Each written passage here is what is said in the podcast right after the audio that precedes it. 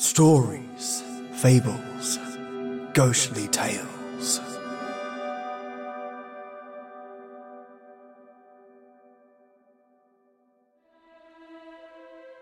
Welcome to your Friday night tale. I'm here with you, mates, drinking some Earl Grey and enjoying every part of my Friday night with you. Today's story is titled Anna's Gift by Ben W. Deegand, a tale about a tortured girl, revenge, and the horrors that a trapped soul can harness. So, my little legends, let's listen to this tale. But before we do, welcome my horrors of the night that support this show. Matthew J. Bauer, the Creeping Doom. Shh! Did you hear it? The Creeping Doom can detect the slightest of sounds.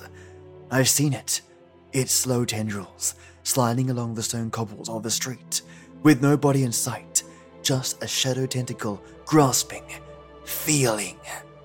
The creeping doom is controlled by the master, and once it touches you, you're gonna wish you'd taken more care.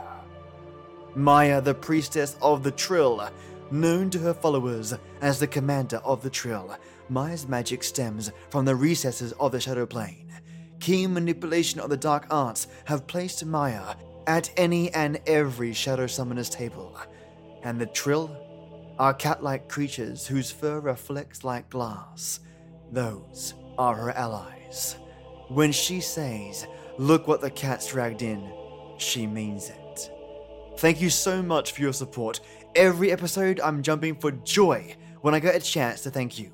And I'm currently looking at more filters to see what I can do for that extra creep factor. Either way, you're helping it happen, and it would just not be possible without both of your support. Thank you so much.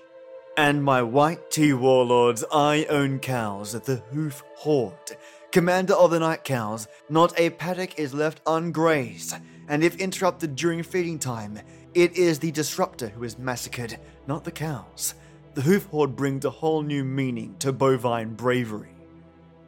And Lee Bauer of Crestville, a legend amongst his town, having directly fought off weakened Trill in the Shadow Wars eons ago. Lee is over 3,000 years old and lives only to keep the shadows at bay. He was once corrupted and lives with the scar Maya's trills had burned into his body. Rest easy, my friend. Thank you both for being so damn awesome. This show grows from episode to episode thanks to you. And my O'Grain forces Chad Warren, Joss Heather, Lorraine Crisanto, Paige Marcini, Peter Raffelli, Michelangelo Yacone, Robert Fisher, and Tasha Moncrief. Thank you all for supporting this podcast. Now turn off the lights, turn up the sound, and get ready for something different. Anna's Gift. In the spring of 2005, Altoona High School held its yearly spring talent show. The events that took place that night have no explanation. After hundreds of man hours of forensic investigation, dozens of autopsies, and help from big city police crime scene investigators from Pittsburgh, the police are no closer to an answer as to what happened. Detectives actually have little to work with in regards to evidence, and dead bodies don't have much to say, unfortunately. Witness statements were far and few between. Each witness statement contradicted the last. It doesn't help when the very few witnesses that had anything substantial to say ended up dying. Whether it be by suicide or car accidents, all those close enough to record the event of that night were dying off quickly. Some did not die. For example, firefighter and first responder Tim Collins complained of nightmares at first. Tim turned to the booze and oxys at an attempt of self medication. Tim's issues were manageable until he began to have hallucinations, both auditory and visual. One night, Tim attacked Jessie, his 14 year old daughter, with a tire iron. Tim claimed that Jessie wouldn't turn down the music. Jessie was found in her room, beaten to death, along with her mother, Joyce. Tim's misfortune is one of many real life horror stories that began on that April night. But we are not here to tell those stories. We are here to tell one story. From what could be gathered from the evidence that fills over a dozen file cabinets and what little could be learned from witness reports, there is one single thread of commonality. There is one person that is uniformly mentioned throughout the investigation. Her name is Anna. This is a compilation of accounts from the Altoona Police Department's most reliable witnesses. What you are about to hear is shocking to say the least. Is this a story that has been exaggerated to create a new urban legend? Or are these accounts the truth? A truth that will test everything you believe in. Be warned, what you consider reality will be challenged by these events. Anthony Quinn, author of Finding Anna, the true story of teenage violence. This is Brad Martin's June 2006 police statement regarding the incident this statement was given before Brad was involuntarily committed to the Altoona Hospital Behavioral Health Unit. Brad never left the hospital. He hung himself with a rope he constructed out of his bedsheet. If you want the truth regarding the incident that happened on that spring night, then you came to the wrong fucking person. Thank God I decided to walk out before Anna's performance. So I guess I won't be very fucking helpful. What I can tell you about is Anna. I wish I could tell you everything there is to know about her. Since the event, I have been obsessed with her. She was so shy and backward, like a mouse. She was silent, thin as a rail, and awkward as a teen could be. Anna epitomized what a rough adolescent looked like. Behind thick framed glasses and oily skin was an intelligent girl. She always enrolled in the advanced classes and always did very well. The only reason I know she did very well is because I used to look over her shoulder during tests, trying to sneak a few answers. She used to catch me looking, but would bashfully smile and ignore the invasion of her academic privacy. When my test came back with B pluses, I knew it was because of Anna. Well, or her lack of concern for my deviant behavior. Between classes were the worst times for Anna. It always seemed like the hallway sharks, as I like to call them, came out to feed on Anna. Taunts and barbed comments like, Hey scarecrow bitch, come study my dictionary. And, Anna, did your mum get your clothes from the dump? Even Anna's personal life was held against her. Her mother worked at the recycling plant on Skyline Drive. The guys used to make sure that Anna knew her mother had a less than lucrative occupation. Anna always stayed composed and took all insult with stride. It was as if she'd gotten her revenge on them in some way. It was like she knew something that the bullies did not. I guess that is why I liked Anna so much. Not just because of the free answers I get from her, but just the way she held herself in the face of adversity. I wish I could say that I got to know Anna more. At the time, I could see why my friend Tom liked Anna so much. You know, in an I want her as a girlfriend way. But that was before we knew what the Spring Talent Show had in store for all of us. If I didn't know what was in store, I would have killed that crazy bitch myself. I would strangle the life out of her. Because of her, I can't sleep. Because of her, my friends are dead. Because of her, my college career never happened. It's hard to move three hours away from home when visions of this bitch haunt me in my sleep. After being put on this medication, the doctors say the dramatic shift into college life would make me unstable. April 2005, Altoona High School music director Mr. Jeff Gates. Their witness statement in the hospital. He supervised the spring talent show. He escaped the incident with minor injuries. Mr. Gates took an early retirement after the tragedy. He and his wife, Stacy, were moving to Arizona. Jeff and Stacy Gates were killed in a car accident leaving the city. The bodies were burnt so bad that dental records were used to identify the bodies. Hi, my name is Mr. Gates. I'm the high school music director. You want to know what happened last night? I am not going to talk about it. None of it. Speaking frankly, I don't even know what I saw last night. I will leave it at that. I guess I can tell you a little bit about Anna. Well, Anna was such a sweet girl. I always caught her in the band room, either during or after school. She was an amazing piano player. In fact, I would consider her a savant. When she sat down to play, it was as if time stopped for her music. Her fingers were like musical pistons, driving a symphony of wonderful sounds.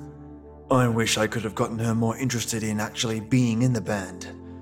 When she would stop by and ask to play the school's piano, she always asked for permission, like I could say no to her.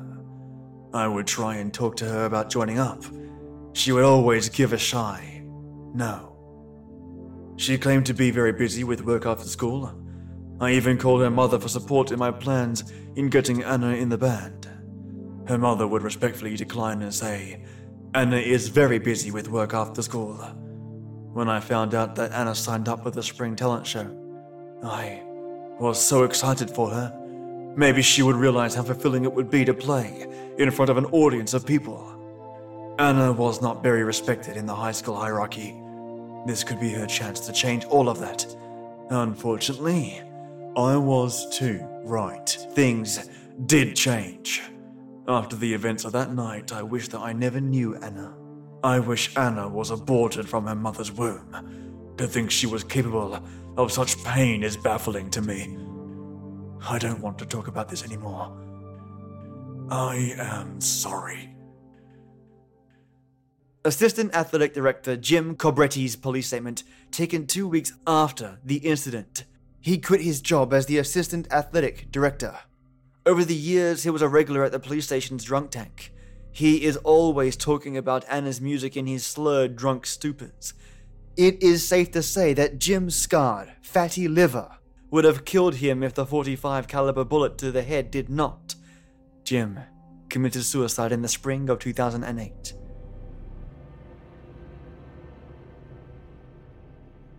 I was the assistant athletic director at the time. Somehow, I was asked to be a chaperone the night of the spring talent show. Something about staff members being more active in student activities. I was really annoyed because the Pens game was on that night. But hey, what can I do? The talent show started like every other lame talent show that has ever graced a high school auditorium. First, Susan McMahon did a cover of Katy Perry's latest hit, more like a hint to the head by the way she was singing. It was proof that not every child is a talented American Idol contestant, no matter what mummy and daddy say. There were comedy acts, dance routines, and one kid even tried magic. I almost died of laughter when the kid's rabbit shat in his magician's hat. but that was about all the excitement that I could pull out of being at this talentless show. then the curtain went down and the lights went dim. I thought that the show was over at this point, but wait. No, one more act. It was Anna. That's right. She was going to play the piano. Apparently, she plays very well. She was in my gym class last semester. The poor girl had it rough in my class. She was about as athletic as a 90 pound, awkward, skinny girl could be. Making her play dodgeball is something I regret. She practically begged me not to play. I told her if she did not participate, she would get a zero for the day. Anna, being the diligent student she was, sucked it up and played. Dan, our school's top athlete, really had a hard on for Anna. I never understood why. I guess when you're a young hotshot, it's fun to pick on weaker kids. Dan was notorious for bullying, but nothing too serious. This time, though, he crossed the line. During the dodgeball match, he saw Anna hiding behind the rest of the students. Dan had a sniper rifle for an arm. I could see it in his eyes. What he wanted to do. Before I could stop him, Dan blasted Anna right in her face, breaking her glasses that cut into her eye and cheek. She hit the floor sobbing. Not one student came to her aid. I blew my whistle and ran over to her. In the back of my mind, I thought she was being a little dramatic. I mean, it was only a rubber dodgeball but I underestimated the extent of her injury. As I bent down and gently brushed the hair away from her face, I could see where her broken glass sliced through her eyelid. And in that instant, I witnessed feral rage in that little girl's eyes. In all my years of coaching, I have never seen a look of such intensity and rage in the eyes of a student. I tried to help her up With surprising force, she slapped my hand away and ran off into the girls' locker room. Before she got to the locker room, she turned around and gave a very odd smile. A smile that said, Not right now, but someday. You will pay. Then she was gone. Dan was getting celebratory rounds of high fives from his bros, and even Susan McMahon said, Dan, you are so bad, with a smile, a sick smile that turned my stomach. Dan got three days in school suspension that got cut down to one because of his lawyer father's visit to the principal. Even the head coach hacked up Dan's claim of the incident being just an accident. Now, I will never say that what happened that night was right. No, it was not right, let alone even explainable. But it does make you wonder about karma. You know the old saying, what goes around comes around? Well, it came around all night. That night, I actually didn't see what happened. I'm not too ashamed to admit that I ran. I ran away when shadows began to form on the walls of the auditorium. I. I'm not going to talk about this anymore. If you want to get the gory details, go somewhere else. Isn't it time we stop talking about that night? This is the only recording of a police interview from a surviving student. His name is Tom. Tom's testimony is the only direct recreation of the events that night. This version of the story, though greatly debated, is considered what actually happened that night. Tom was blinded during the incident that night. Tom has been to several ophthalmologists. No medical explanation can be given to his blindness. Tom claims his blindness is a direct result from seeing Anna's music. This delusion is probably a direct result from post traumatic stress disorder. The grisly events are as follows. I decided to get a front row seat for Anna's performance. I was surprised at how excited I was to hear her play.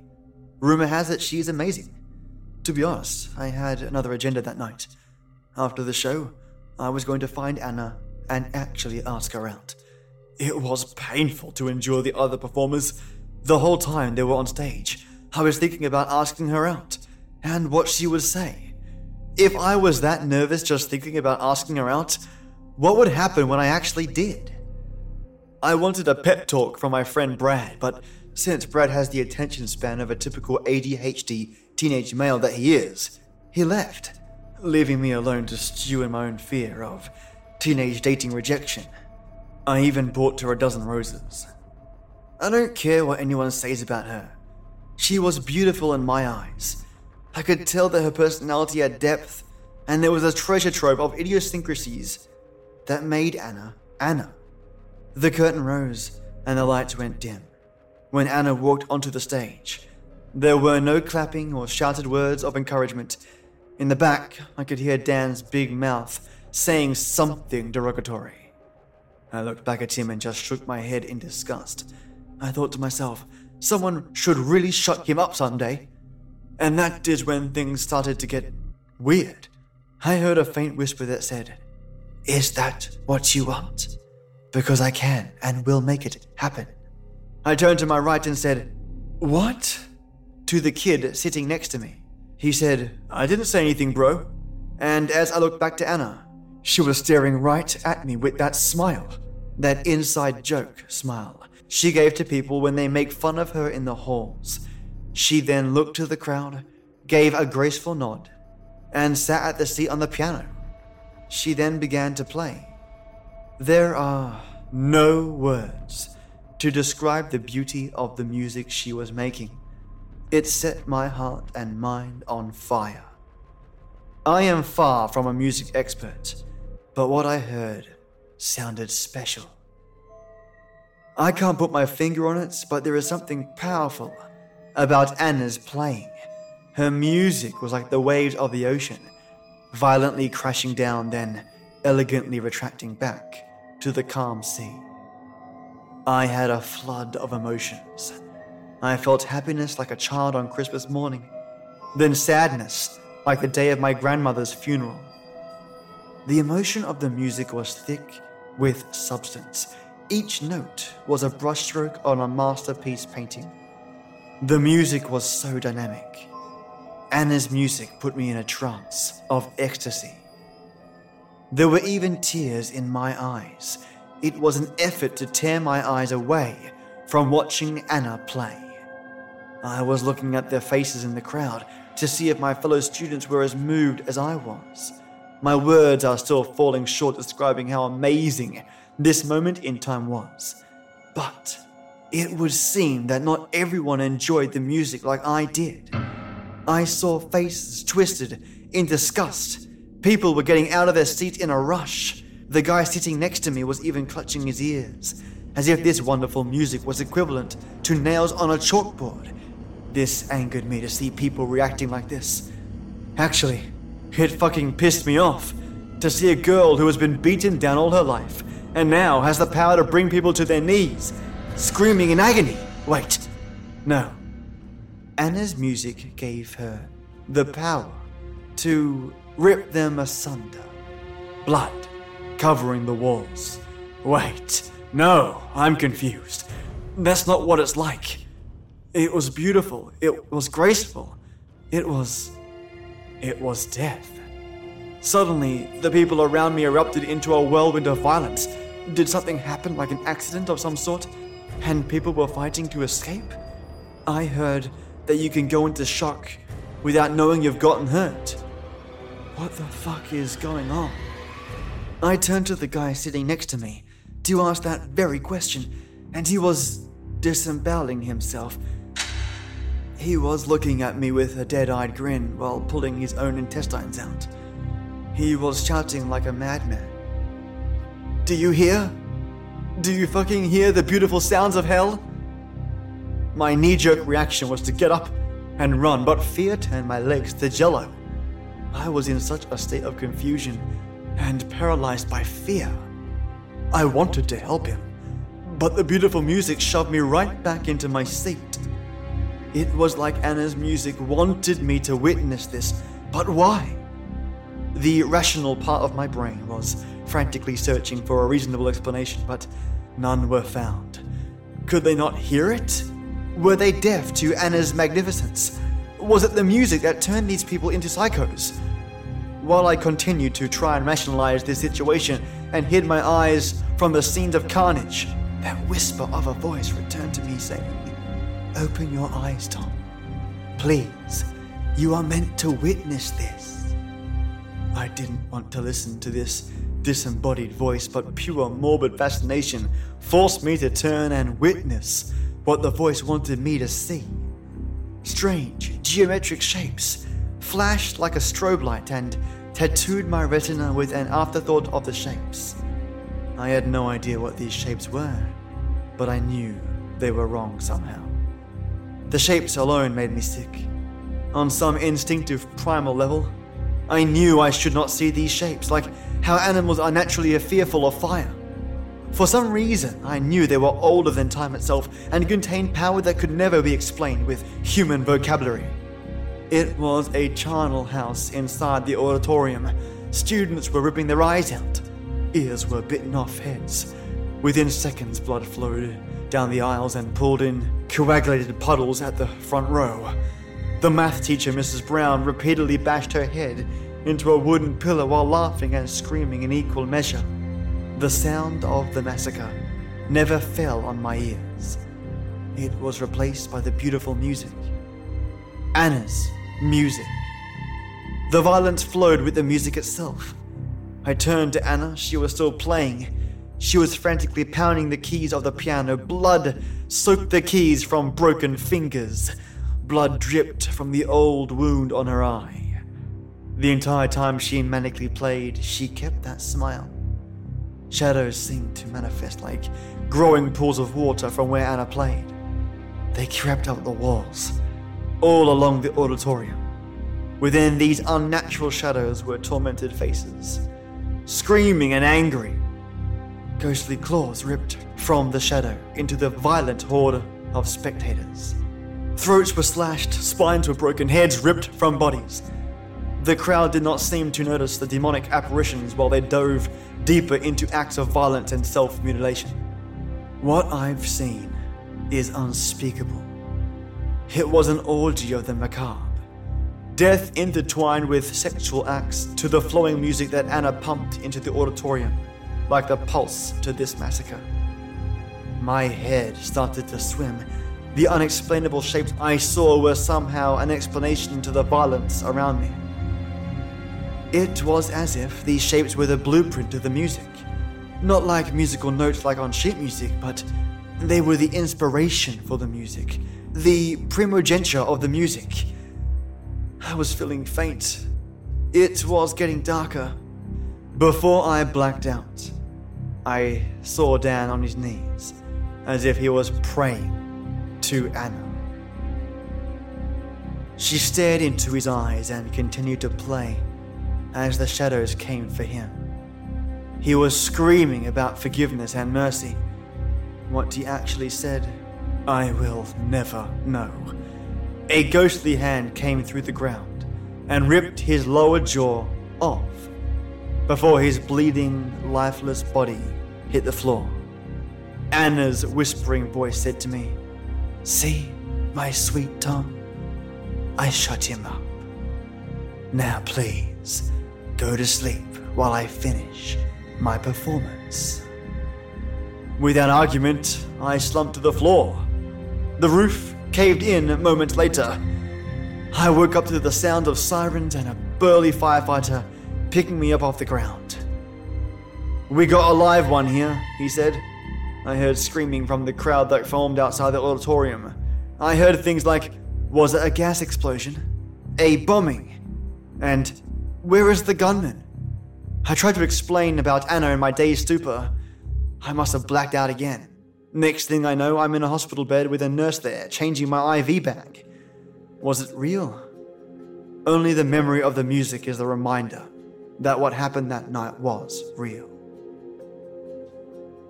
After Anna's mother Debbie was found hung in her home on Skyline Drive, this note was found on her person.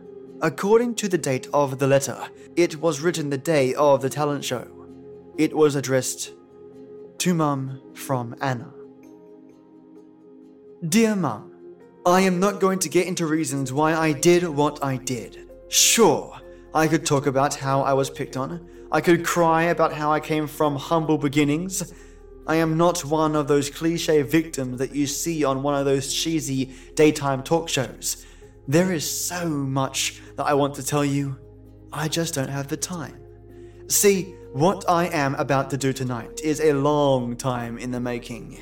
I may not complain about how shitty my life was, but that does not mean my rage wasn't developing after all I've been through. Oh, yes, dear mother, my rage has been honed to a fine point. I have never been more focused in my life. I know you had high hopes for me. Going to college, getting a degree, and we could move away from all this shit. After tonight, that will not be possible. Don't get all self righteous on me, Mum. Let's be honest. You loved the bottle a little more than me. But that's okay. I'm not mad. I have found others to replace a mother's love. One of the only good things you have done for me was buying me that small electric piano. I would spend hours in my room just playing until my fingers ached and bled. Do you remember? Probably not. You were drunk most of the time. But like I said, that's okay. I hold no ill will towards you. See, like all tragic stories, there is a part of the story where the main character has to make a choice. The character has to decide whether they want to follow their fate and travel the road that has been paved for them, or do they walk away from fate and build something that is theirs? Well, Mum, I choose to blaze my own trail. With that decision, I was visited by him. He is. I don't even know what you would call him. Calling him a demon wouldn't be right. He is not a ghost. I guess you could call him a form of energy.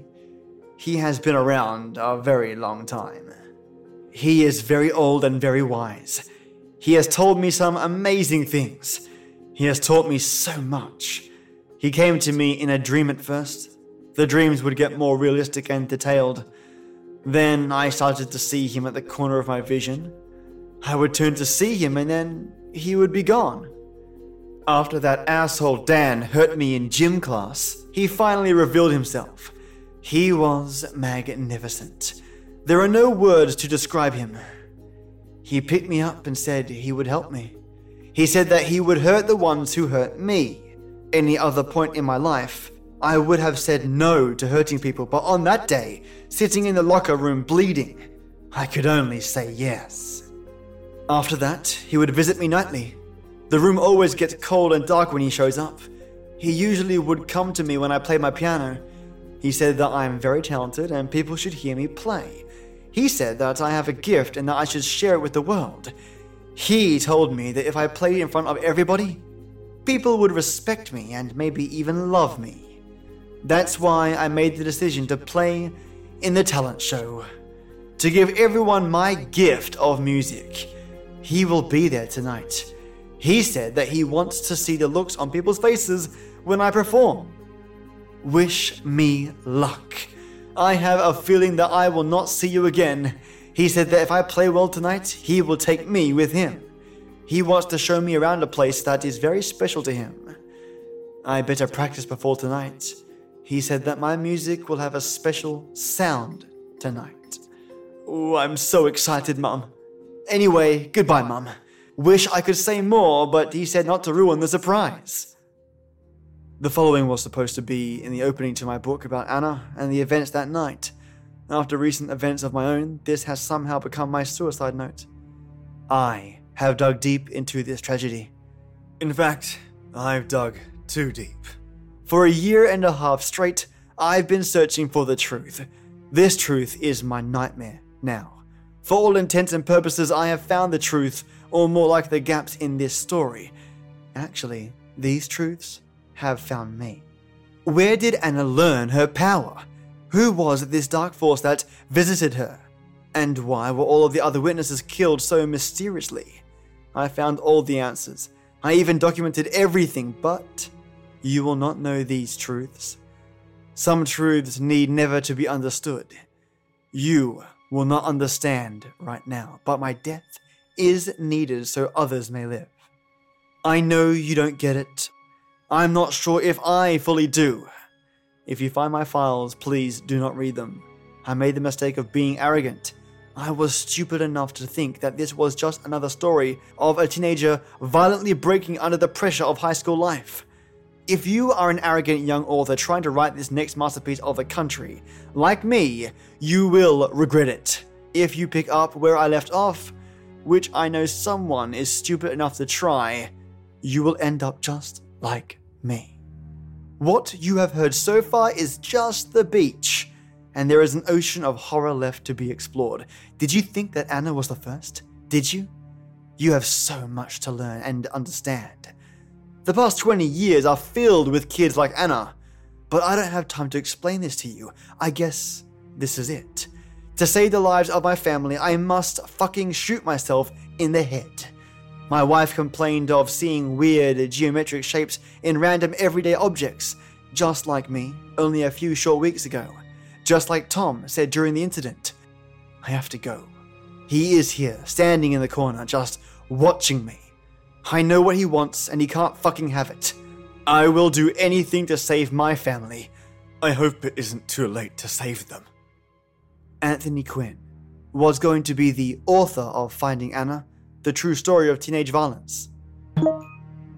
This is a promotional email for Christian Stewart's book, The Forbidden Story of Anna The Truth That Was Denied. An excerpt from the book was included in the email. Anthony Quinn, the author of the highly anticipated and unreleased book Finding Anna The True Story of Teenage Violence, was found in his home with a self inflicted gunshot wound to the head. His wife and two sons were found in the master bedroom their deaths are yet to be explained. According to autopsy results, the children died of traumatic brain injuries which caused a cerebral hemorrhage in both boys. The mother, Janet, died of a profound compression and dorsal dislocation of the brainstem. This autopsy report is the clean cut version for the papers. What really happened? Janet bludgeoned her two children to death with her fists until her hands broke and somehow found the strength to snap her own neck with the same broken hands. There were strange symbols and shapes written on the wall, with blood, as if some ritual occurred. In this book, I, Christian Stewart, have found the truth of Anna and the series of deaths related to the incident that night. The truth will be fully uncovered and investigated. Many authors have failed, but I, Christian Stewart, found secret documents that have never been seen before. For the first time ever, these documents will be released to the public exclusively in my book. Coming soon.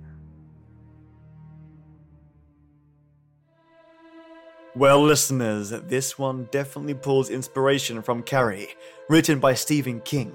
Check it out if you've enjoyed this episode, it's really fun and full on. Covers the same sort of topic repressed youth, and a major level of abuse from that youth's peers leads to something spectacular. I won't ruin it for you. Definitely worth checking out. So, I hope you enjoyed today's episode, and if you have a couple of seconds spare, swing on by my Patreon, www.patreon.com forward slash SFGT, where every dollar I do flies right back into this podcast and not my pocket. Don't forget, all of you are awesome. Thanks for listening, and have a fantastic weekend. And as always, till next we meet.